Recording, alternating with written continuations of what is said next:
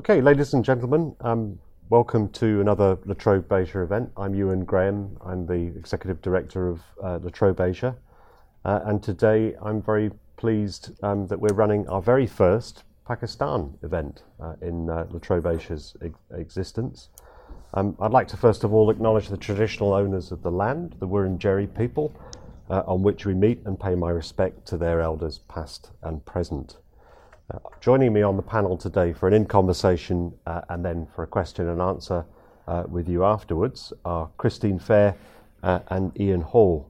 Uh, Christine Fair is a Provost Distinguished Associate Professor uh, in the Security Studies Program with Georgetown University's Edmund A. Walsh School of Foreign Service. She previously served as a senior political scientist with the RAND Corporation and as a political officer with the United Nations Assistance Mission to Afghanistan uh, and Kabul. And Christine also has uh, a, a, new book out, which I'll let you um, talk about. Uh, not new book, existing book.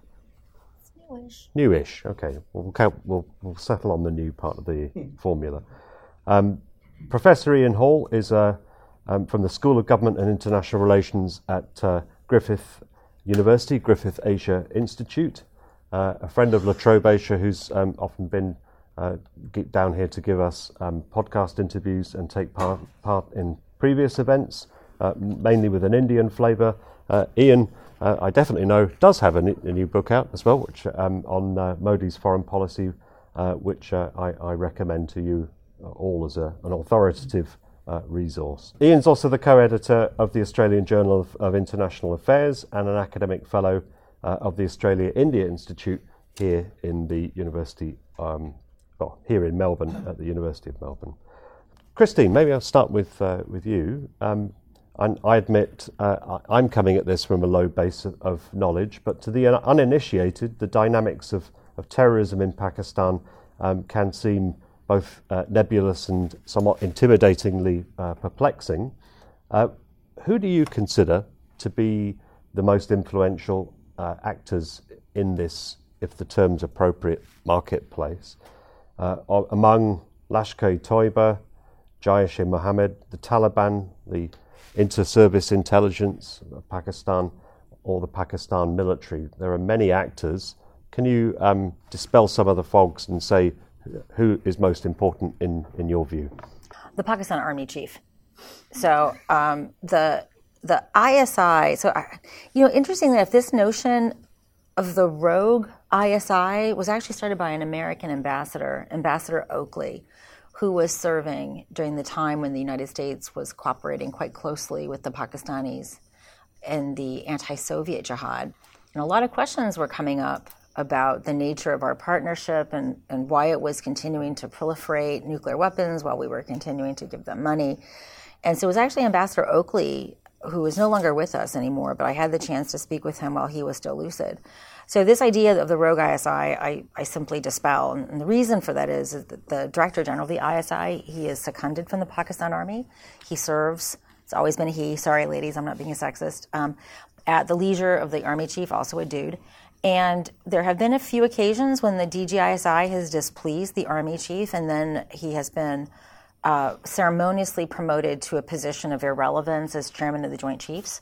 So, uh, so from my point of view, it's the Army chief, and then followed uh, very closely. You have to sort of understand that these different terrorist organizations they have different ideological moorings and they spend a lot of time differentiating themselves from each other. And so I spend a lot of time paying attention to how they differentiate themselves from each other. So Jaish-e-Mohammed, it is a Deobandi group. It is very closely related to the Afghan Taliban, to the Pakistan Taliban, as well as a bunch of sectarian groups that are murdering largely Pakistanis. Um, you know, in many ways, they save their best suicide bombers for home. Uh, so the the Jaish-e-Mohammed, while it has these very deep connections to a bunch of other Deobandi groups, which also has a Deobandi political party associated with it, the JUI, the Jaish itself, under Masood Azhar, is a very tightly controlled organization, very tightly allied uh, to the ISI and the and the army that oversees it. And sometimes people get confused with Jaish and other parts of the, the Deobandi militant milieu, which have actually broken away from Jaish. But Jaish itself is very disciplined, even though the rest of the Deobandi organizations are the ones primarily murdering Pakistanis. And of course, uh, the Afghan Taliban are primarily murdering um, Afghans. Then you have the Lashkar Taiba, which is very much separate from this Deobandi network. And oh, by the way, because the, uh, the Osama bin Laden was co-located with the Taliban, which also hosted several other Deobandi groups operating in Kashmir and elsewhere, you have this close association between Al Qaeda and the Deobandi groups. So even though Ahl-e-Hadith is the ideology motivating Lashkar Taiba, which in principle has more in common with Osama bin Laden than not, Lashkar Taiba was always separate from this complex. And I would say right now, uh, the primary vehicle that the army chief is using to harass Indians is going to be Jaish Muhammad because Lashkar Taiba has this particular domestic politics that makes it very useful to the Pakistani deep state domestically. So if you're the Pakistani army chief, you might view the Jaish and Lashkar Taiba is somewhat interchangeable depending upon what you're trying to achieve abroad and domestically. And I view them as just simply uh, two other instruments in the order of battle at the Pakistan Army Chief's disposal. Does that answer your question? It does. Um, you argue that Pakistan um, has become accustomed to using its various terrorist organizations and, ar- and arms as tools of foreign policy, in particular since um, acquiring a nuclear deterrent in the late 1990s. Um, Actually, earlier than that.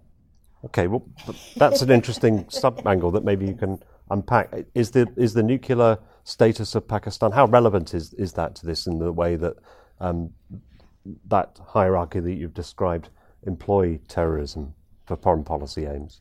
So let's take a, a historical view just very briefly. So the first time Pakistan deployed non-state actors to secure territory to which it was not entitled was the first Kashmir War of 1947 48. Had Pakistan not done that, it would be in control of no part of Kashmir. And for a variety of reasons, you know, Pakistan pretty much got away with that. It tried to do so again in 1965. This time it used a combination of state and non state actors. It didn't materially change the, the territorial disp- dispensation of the region but it also got away with that. It used uh, in a variety of ways between 47 and 1990 non state actors, mostly as uh, engaging in sabotage sort of operations. It had tried, in part, in part of the, the motivation of the 1965 war was to motivate a larger insurgency in Kashmir, and it failed. After the Indians grotesquely mismanaged the politics of the state, principally by um, proroguing a popularly elected state government in Kashmir and then fraudulently holding elections to put into place one of its goons. Uh, you had a domestic insurgency that was uh, indigenous, but this corresponds with the collapse of the jihad in Afghanistan, and you have a bunch of unemployed militants who the Pakistanis very cleverly move over. And you have this very quick Pakistanization of, of, the, of the Kashmir insurgency. So actually, Pakistan has been doing this from the beginning. And that's just in the Kashmir theory, theater. It also was very involved in the Punjab insurgency, which begins in the late 70s through 1992, when it was still uh, uh, and still included East Pakistan. There was a lot of malfeasance in India's northeast because it had easy access. So we often think of Pakistan using Islamist vectors, but in fact, it, is, it has used other vectors as well. So going to this nuclear question, there, there, Pakistan is engaging in what I'll call subconventional uh, innovation fairly early on. So we can see from Pakistan's army journals that while it's working with the United States and we're trying to train them to be partners in counterinsurgency, it's actually learning how to run insurgencies. And we see this documented from about 19 from April 1975 April 1979 Carter and he actually wants to sanction them earlier. He wants to sanction them as early as 1977. U.S. intelligence is observing under Zulfikar Bhutto, who, oh, oh, by the way, also began the Soviet, the uh, the Afghan jihad on its own time and its own dime. Zulfikar doesn't get the the credit for bad things that he deserves. Everything gets uh, lumped on Zia when a lot of the stuff that happened was Zulfikar. So by April 79, the Carter administration is adequately concerned about Pakistani, Pakistan's ability with respect to reprocessing technology that we sanction it. And this timing is terrible, right, because of what happens in the summer of 79. So um, we know that the Pressler Amendment gets put forward in June of 1985. This is a gentleman's agreement that says we know Pakistan's not going to move back from the red line that the, that was crossed in April of 79. So they basically established a new red line. Don't do anything that embarrasses us. But we now know that by the time the Pressler Amendment was passed, Pakistan had already developed a crude nuclear device. So, depending upon who you believe, whether it's Zulfikar Bhutto, whether it's Abdul Sattar, whether it is Feroz Hassan Khan, we know that somewhere between 79 and 84, Pakistan has a crude device that can be put on the back of a cargo aircraft and pushed out in extrema. So, I've, I've actually crunched these numbers, and for me, the only non nuclear period, and so this is where Paul Kapur and I in, Paul Kapur and I disagree because Paul Kapur completely pays no attention to or a you know didn't know about this this 1979 episode. So from my point of view, the only non-nuclear period post 71 is 71 to 79.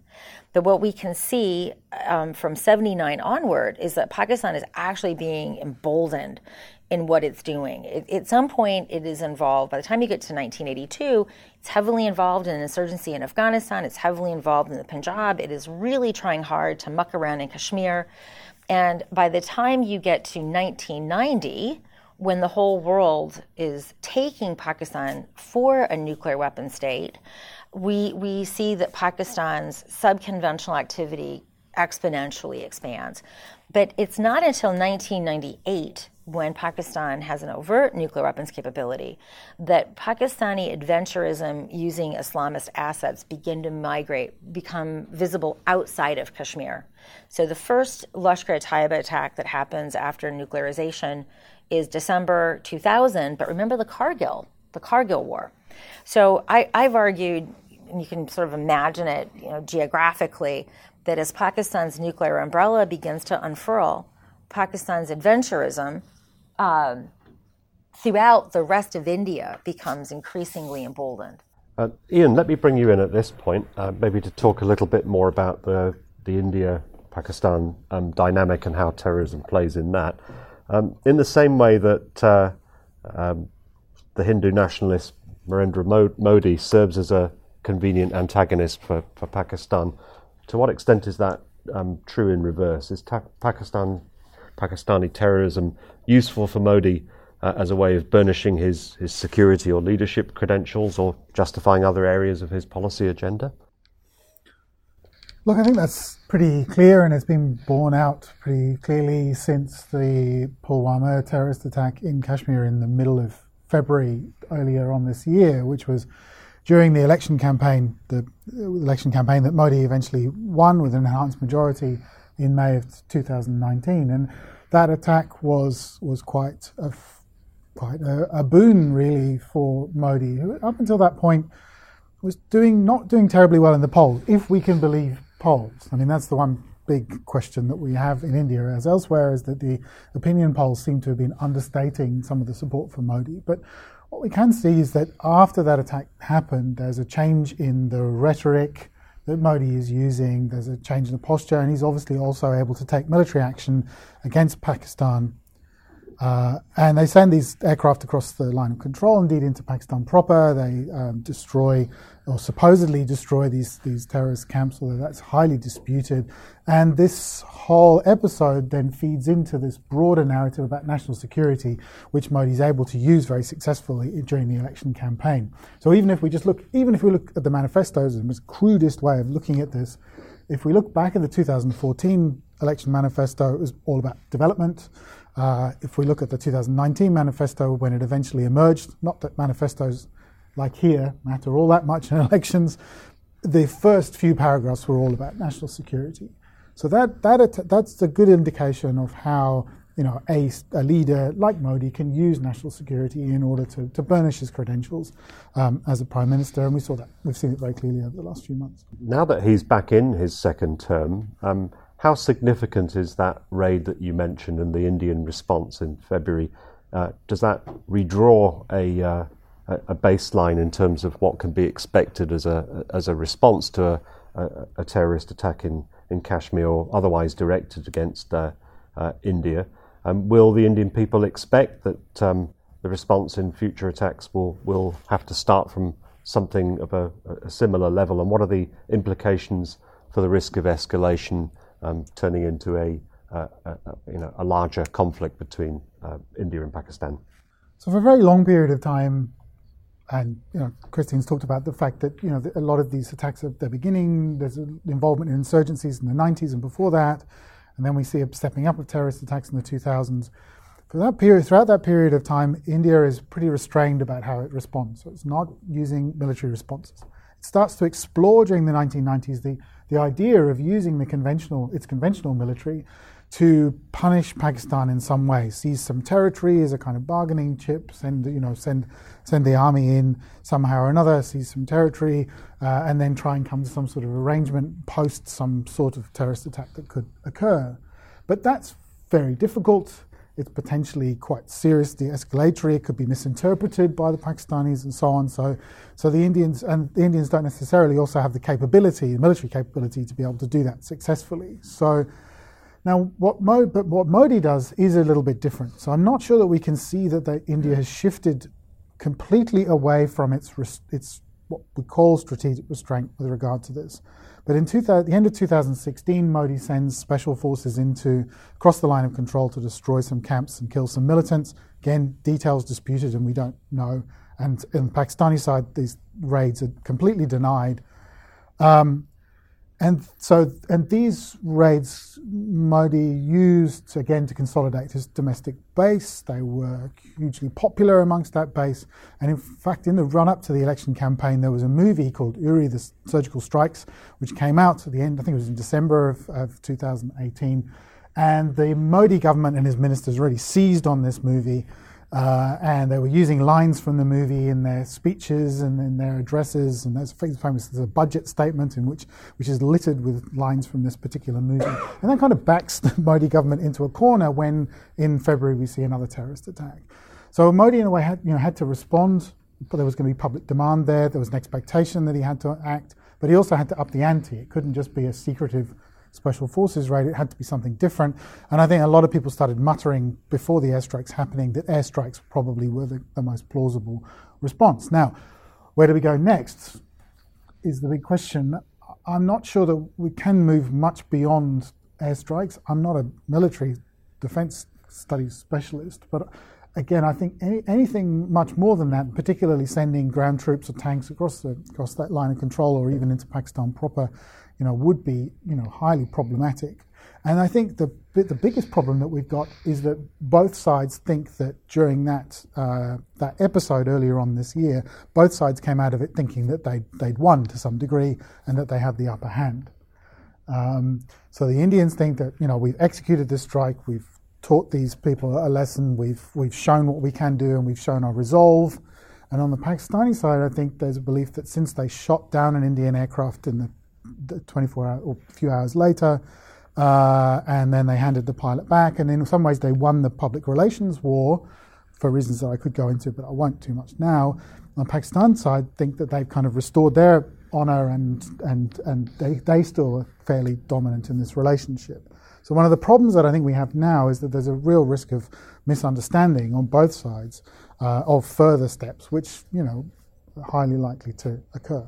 More recently than the uh, than the, the, the terrorist incident and the raid, um, there's been a change in Kashmir's administrative status, very highly controversial, um, happened very quickly under Modi's second term. Um, what, in your view, are the drivers behind that, and is it how is it likely to affect the uh, India-Pakistan balance? And Christine, I'd also be very interested in, in your interpretation whether that will have an effect on the the various um, balance between the terrorist uh, actors on the ground in, in Kashmir. Christine knows this so much better than I do. So why, why don't you go first? I, I, will fill in if any gaps, if there are any gaps to fill, which I doubt. You are being overly modest. Uh, you know, so I was in India when this went down, and I had a little bit of a heads up that something was happening. I, I, although I didn't know what. I was a I was a what they call a SME, a subject material, subject matter expert with a bunch of cadets and instructors from West Point. And for about 11 months, we had been planning what they call a staff ride to India. And we were going to be looking at a couple of sites. We were going to be looking at the Mumbai attacks, and we had planned a series of what they call stands there. And also the Kargil conflict, which is something I'd spent a lot of time on, and we were going to go to Srinagar. And you know, anyone knows the Indian bureaucracy. Um, if you have an official, if you have an official passport, everything becomes much more difficult, which was very surprising to the to the lads at West Point who were used to the official passport opening doors. You know, India sees the official passport, and it's like, really. so I had no problem, but the West Point gentleman did. Uh, and so this was something that was going back and forth for a very long time. We were seeking briefings from the 15th Corps, possibly from the 16th Corps, which is the, the corps which have responsibility for the um, line of control. Four days before uh, their flights are supposed to leave, the defense attache says, no trip for you. And uh, this had never happened in West Point's history. It was a really big deal. Um, if, in fact, the trip had remained canceled, it, it was just not going to be good for, for a lot of people. So they worked out a negotiation, which was if you take Kashmir off your itinerary, you can go. And so we, we saluted and we went. But in my 30 years of dealing with India, I'd never seen anything like this. And at first, I was uh, attributing it to some of the, the Trump stuff, which, by the way, I think is very important about the why is is is Trump. So when we got there, it, it, the, there was like 40,000 troops of a variety of stripes, airlifted, different aircraft airlifted. The canceling of the Amarnath Yatra, the uh, Sunday night, it, I said to my colleagues at West Point, I said, "Yeah, I get it. They're they're pulling Article 370," and in fact, that that by about 10 o'clock the next morning that had been the case. So I knew something was really dodgy from these interactions, which were just so out of the bounds of normal interactions with the, the Indian bureaucracy. But going to the timing, so I was also in India during Pulwama. so I spent a lot of time in India this past year. And the whole Article 370 thing was floated. So this wasn't out of the blue. Um, but for whatever reason, it sort of got sucked up into Pulwama, Balakot, and then the election cycle. But I think there were two things that dictated the timing of this. One has been the, the, the Indian belief, and I have to say I agree with them, that Trump is basically going to give up anything to the Taliban to get out of Afghanistan by 2020, right? And what the Taliban want is they want a return to power without contesting elections. They want to get rid of elections altogether. They basically want to destruct much of the post Bonn order. And women's rights, in particular, are in the sights of the Taliban. And, you know, let's be really clear about President Trump. Do you think he really cares about human rights, women's rights? Of course not. He cares about being reelected. And if Afghanistan goes to hell in a handbasket, and he wins, it's not his problem. If he loses, it's not his problem.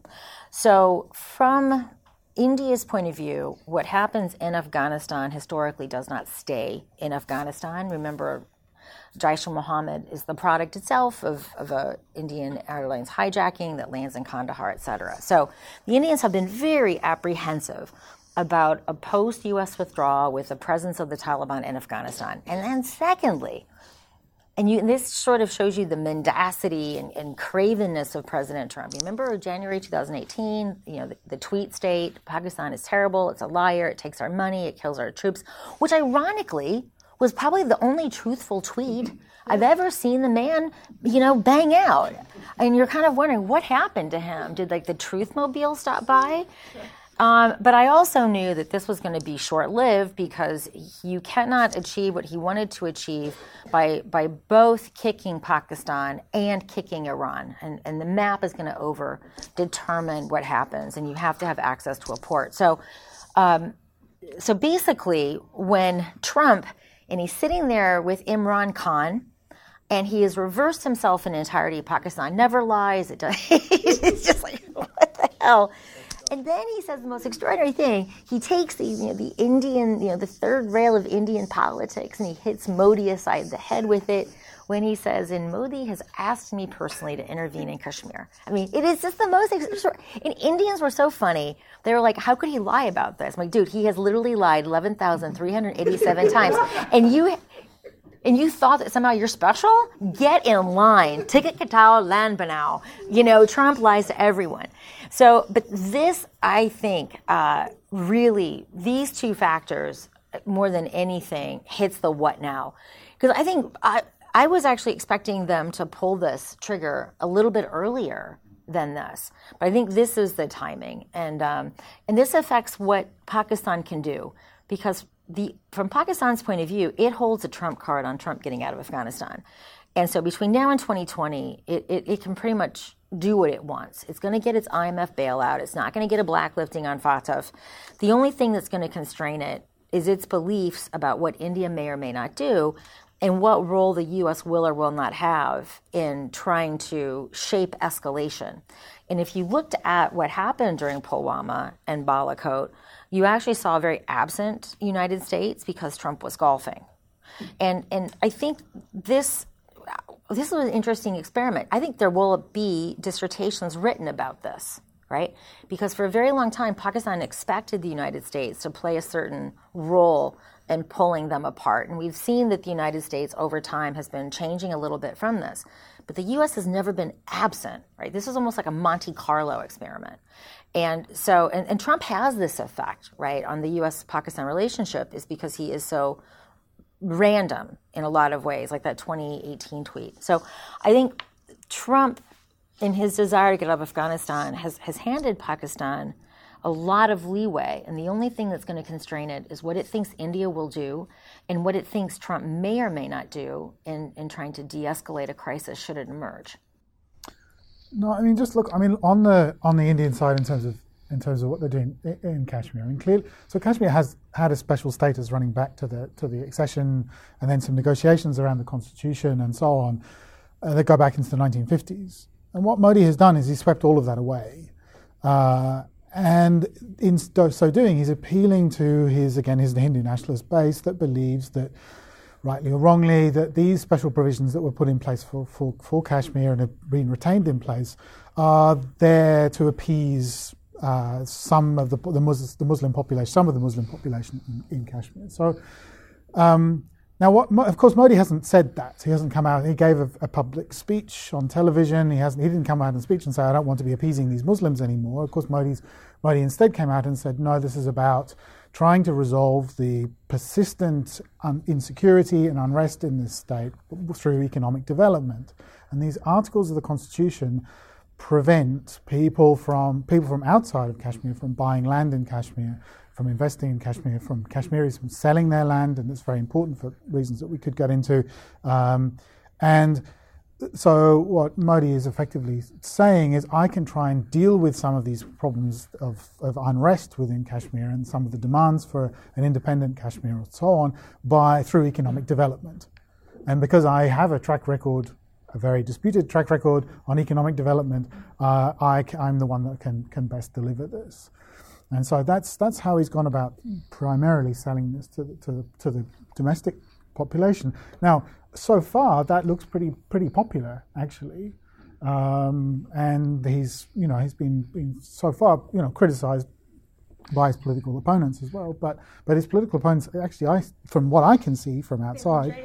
Well, yes, the ones in Kashmir are in under house arrest, but also, uh, you know, the ones, you know, the Congress, I think's response has been kind of interesting because I think I think they're going to have to recalibrate their position over time.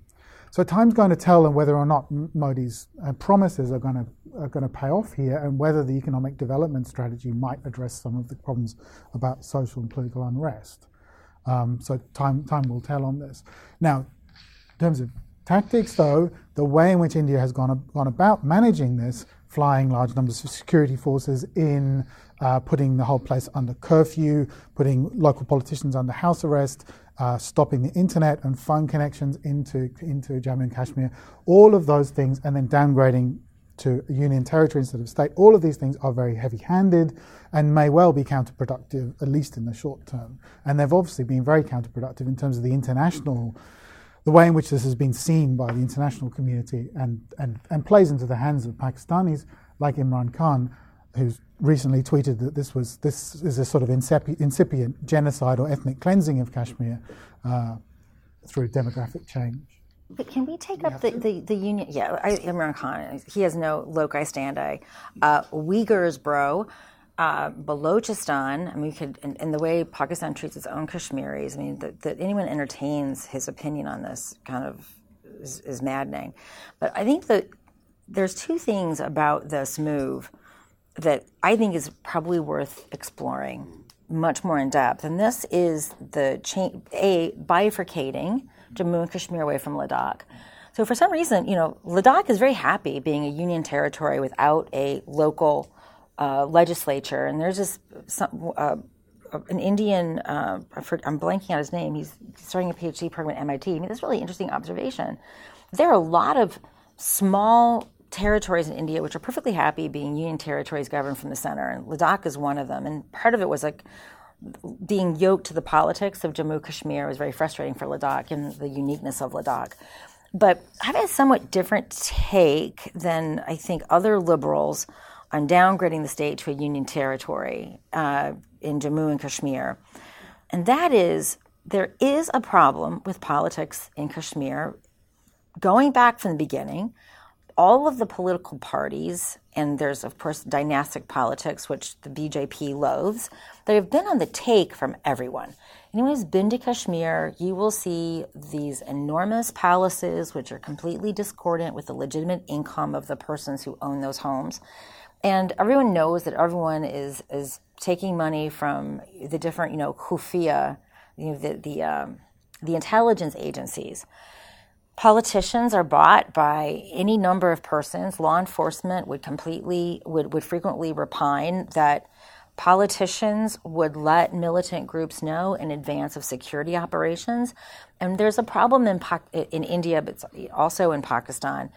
Police really want police reform. They have been their own advocates of reform, and politicians have been the first to undermine that. And the reason is politicians like having police as their as their for hire goons. You you saw this, for example, in the the the tamasha in Karnataka with the, the parliamentarians that defected. They went to Maharashtra, and the Maharashtra police were part of enforcing this defection, right? If this were a pole- professional police force, that would never happen. So you have a market failure for police reform in India because the average voter is rural the demand for police reform happens in urban areas, and you simply have market failure.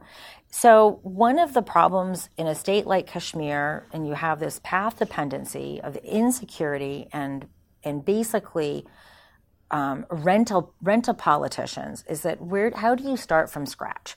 So, from a security point of view, and I and by the way, this does not discount concerns about slippery slope that other states will be ceremoniously stripped of its state status.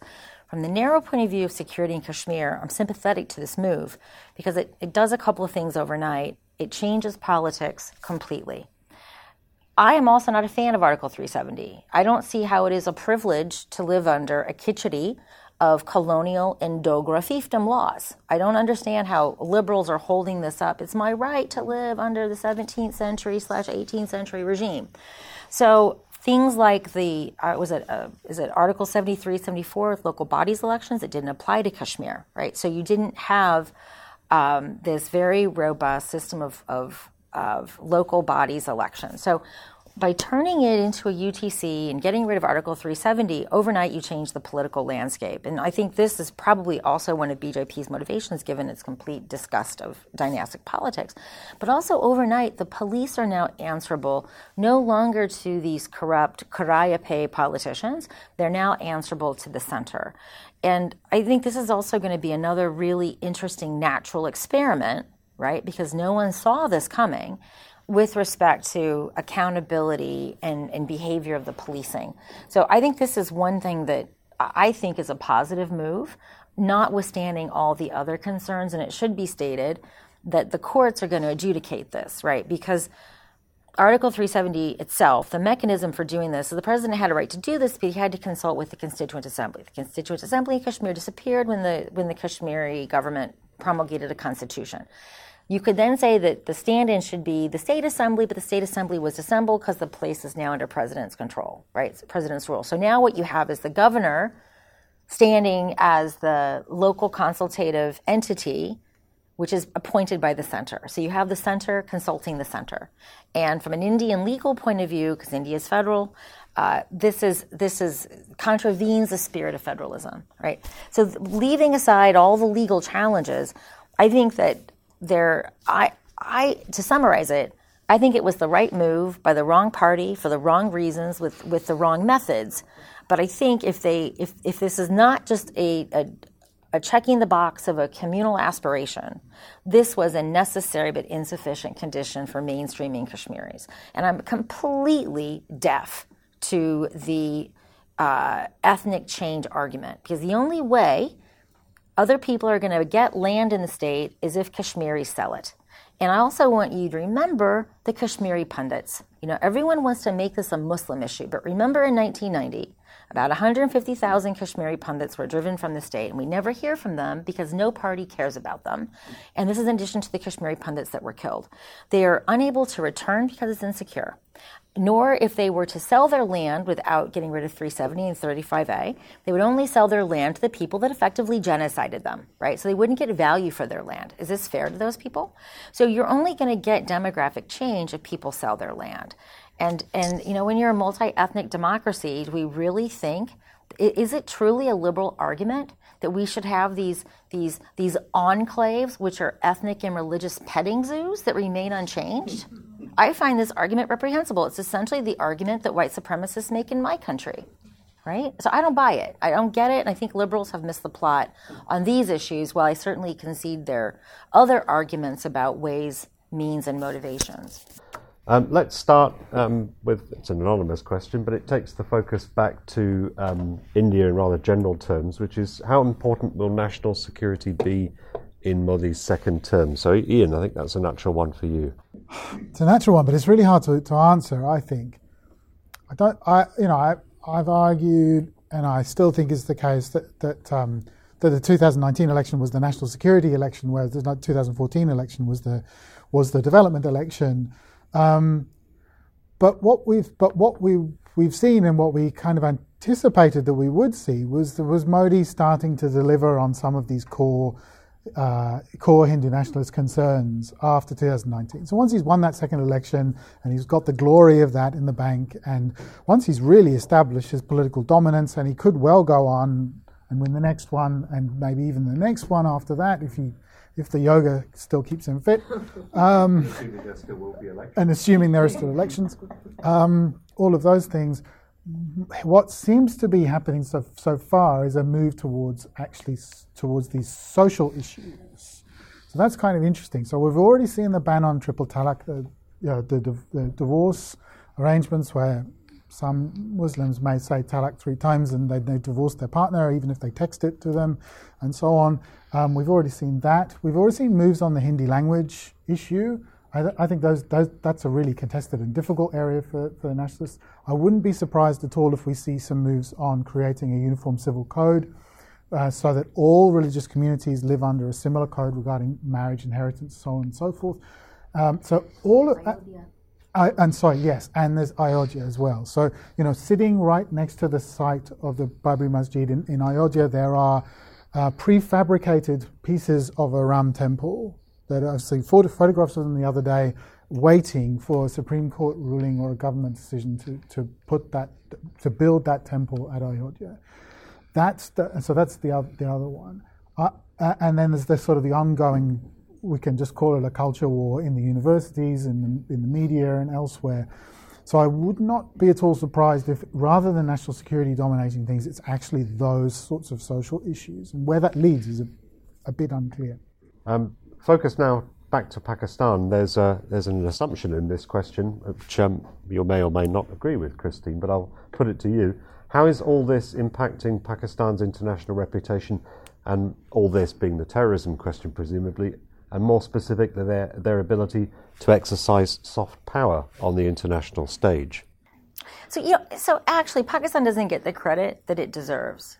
Um, Pakistan has been able to very successfully arbitrage a menagerie of terrorists and an ever expanding nuclear stockpile to basically get away with literal murder.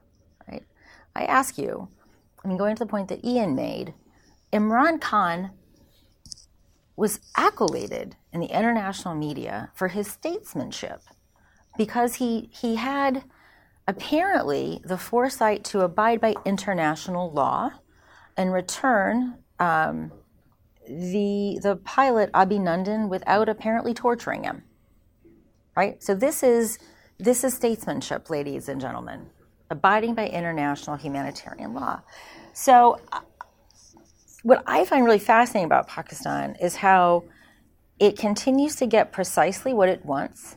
It continues to get IMF bailouts.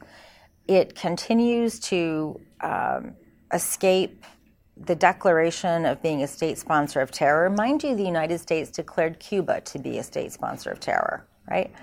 So, what I think Pakistan deserves a lot of credit for being able to take what we would all recognize as public bads and turn it into a public good. So I have a, an odd sense of um, humor. And my husband and I, we were watching this mini series, uh, little, I don't even remember the show, but I remember the episode. This guy was a was a homicidal pharmacist, and he liked mushrooms. And the way in which he exercised both of his preferences is that when diabetic patients would get their prescription filled for insulin, he would give them the wrong prescription. They would go into a diabetic coma. He would then take their bodies to the forest and he put them on a drip that kept them alive and he let mushrooms grow over their body. And I said to my husband, that is the Pakistan state in a nutshell, right? Because the entire state is there to feed the Pakistan Army, which is basically the mushrooms, and the international community, largely through the IMF, et cetera, is this drip that keeps it alive. And, and ordinarily, we would expect Pakistanis or any other people so ruled and mismanaged by such a predatory institution to rebel and demand something else. But what's fascinating is that, again, it's able to arbitrage all of these public bads to lubricate the friction that would ordinarily arise between the people who want something better and this Praetorian regime. It, it really is a, a self licking ice cream cone. So I, I think this is something that Pakistan doesn't get enough credit for. Am I wrong? And in fact, Pakistanis love the Pakistan army. It, and, and, you ask Pakistanis why. It started every war and it's lost everyone. right? I, I, it's, and, and, yet it still commandeers the adoration of all of its people, even though it is blowback that's been killing Pakistanis. There'd be no Pakistan Taliban had there been no Afghan Taliban and Jaish Mohammed and Lashkar Jhangvi. They, they miraculously think everyone else is to blame for their foes. I, I, to me, that is the most amazing puzzle: is how this this this stable instability persists with such predictability, and and really is an ecosystem. Empirically, you have to admire its beauty. But maybe not a unique beauty. I, I see sh- shades of North Korea in exactly what you've just described. But there's a big difference, and no, I agree. I, but there's a big difference. North Korea is genuinely in a bubble of ossification, right? Pakistan's never been shut off from the world, right? Information continues to abut. and my theory, my hypothesis is, and this really prepared me for a post-Trump America, is the role of the conspiracy theory, right? And what Pakistan's able to do, how does it deal with these infusions of what some of us would call facts? So it inserts in conspiracy theories, and the role of the conspiracy theory is not to say what an actual, what an alternative truth is, but simply to destabilize the truth.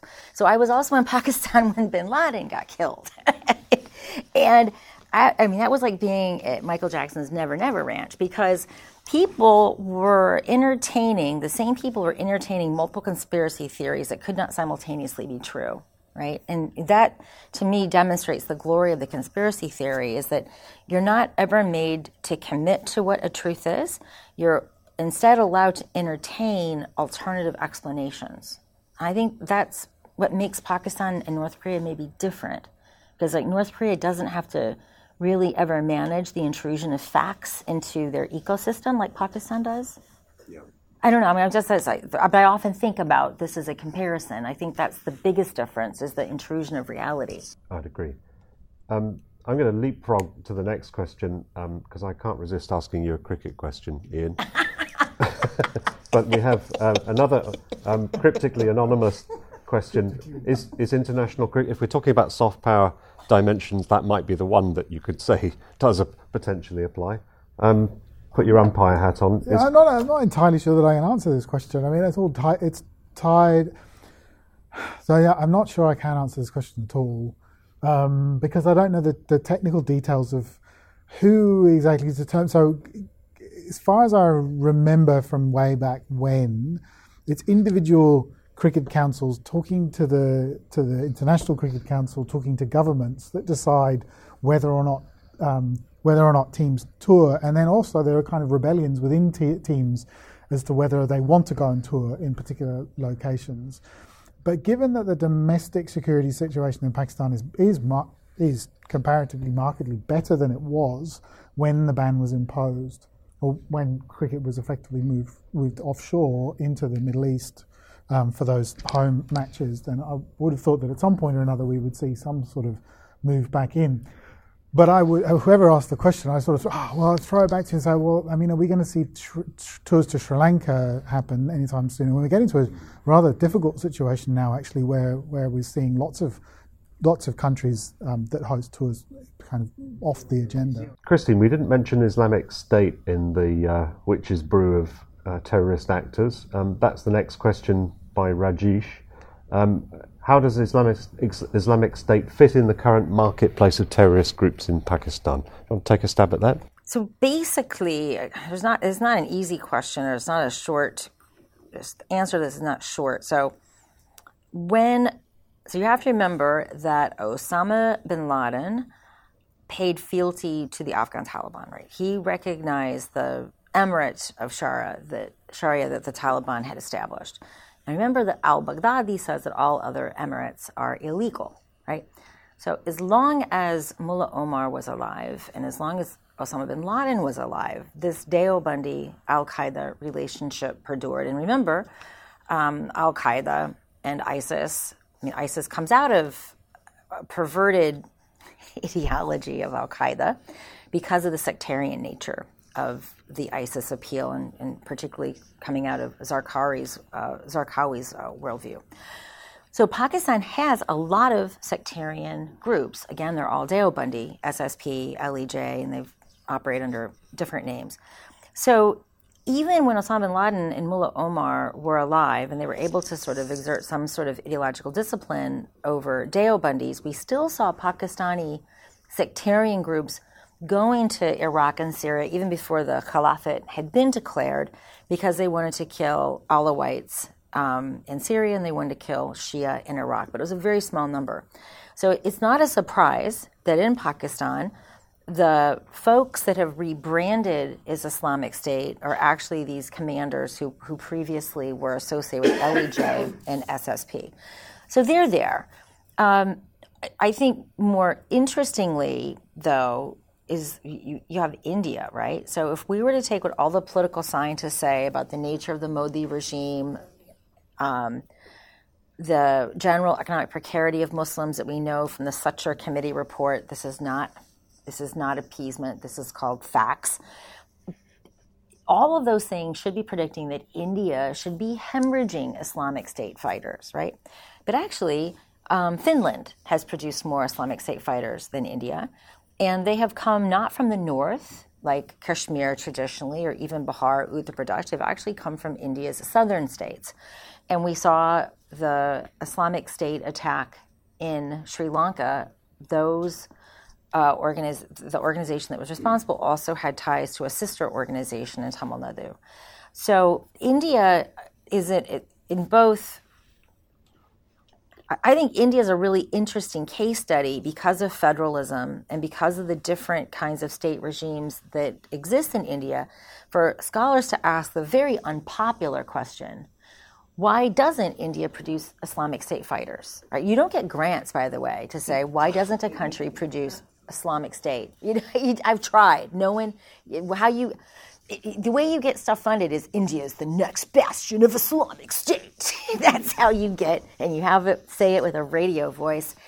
Um, so the rest of India, I think, is really quite interesting. The places that are producing Islamic State fighters.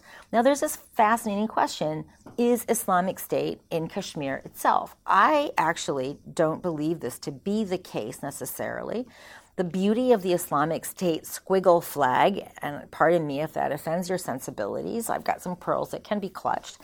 But the brilliance of that flag is that it can be sewn by a sixth grader, right? Most of these terrorist organizations have very elaborate calligraphy that make it really hard to reproduce unless you actually know what you're doing. This Islamic State flag can be re- reproduced very easily.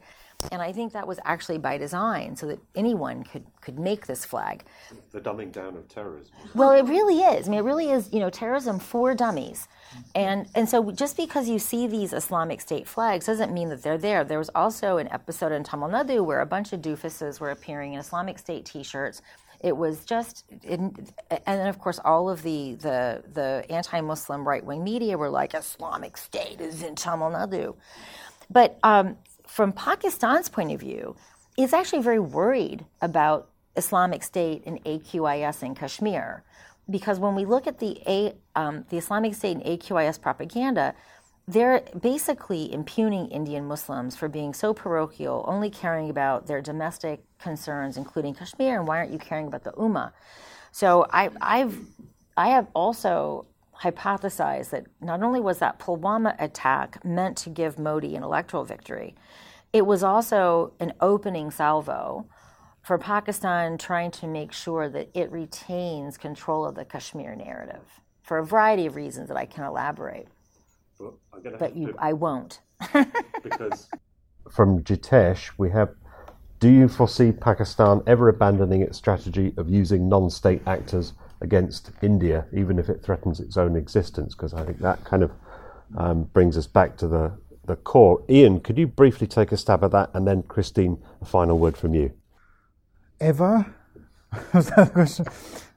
So, it, it, over the foreseeable future, uh, no. And I think, and I think the principal reason for that is that that is that there's a widening gap now between where India is going and where Pakistan is staying, um, and that as that gap widens ever greater, it's going it's going to be the Pakistan's predicament becomes more and more uh, difficult to manage, notwithstanding its multiple international sponsors and friends. You know, I, I wouldn't want to be, I just wouldn't want to be sitting there in, in Pakistan's position, provided that India can, can, can sustain the economic development, the infrastructure, the reform, all of the things that India needs to do and should be doing. Pakistan is going to be left behind. I mean, we've got a situation now where living standards are improving faster and are arguably better in many parts of Bangladesh than they are in Pakistan, and that is a, should be an issue of acute embarrassment to Islamabad. If that situation continues over, then then I think you know they don't really have very many alternatives. Now, if the China-Pakistan economic corridor suddenly produces rivers of gold for Pakistan as opposed to for China, if the all of the power projects and all the rest of it lead to this kind of this, this sort of surge in economic development in Pakistan, then Pakistan might be able to develop other kinds of ways of dealing with, with India. But at the moment, I can't see that. happening. Interesting, you mentioned China. It's about the first event I think I've also run where China hasn't been one of the questions. I'm so posed. sorry that I didn't. I mentioned the C Not word. almost had a clean pass through to the end. Um, Christine, final word from you. And so, I- you know, I agree with Ian. I mean, Pakistan has. So we could pose a, a counterfactual, right? What what would be good for Pakistan would be somehow a resolution of its disputes with India, right? We could see all of the benefits of trade. We could make all these arguments, but why will there never be a rapprochement with India? Is because of the Pakistan army. The Pakistan army, if it were to resolve its dispute with India, what is its justification for being this large conventional army that loots Pakistan? There's also an ideological problem here. Any resolution uh, or rapprochement with India would inevitably require Pakistan to let go of its Kashmir fetishization. And its obsession with Kashmir is ideological, it's tied to the two nation theory. If it lets go of Kashmir, then Pakistan itself is nothing but a failed version of India, right? So you come, you can either use a materialist argument, which looks at the Pakistan army's interest to be a spoiler. You could look at what rapprochement with India means for the viability of the two nation theory, which is, you know, the poor thing has been pummeled so much. They should just give it a proper burial and be, and be done with it.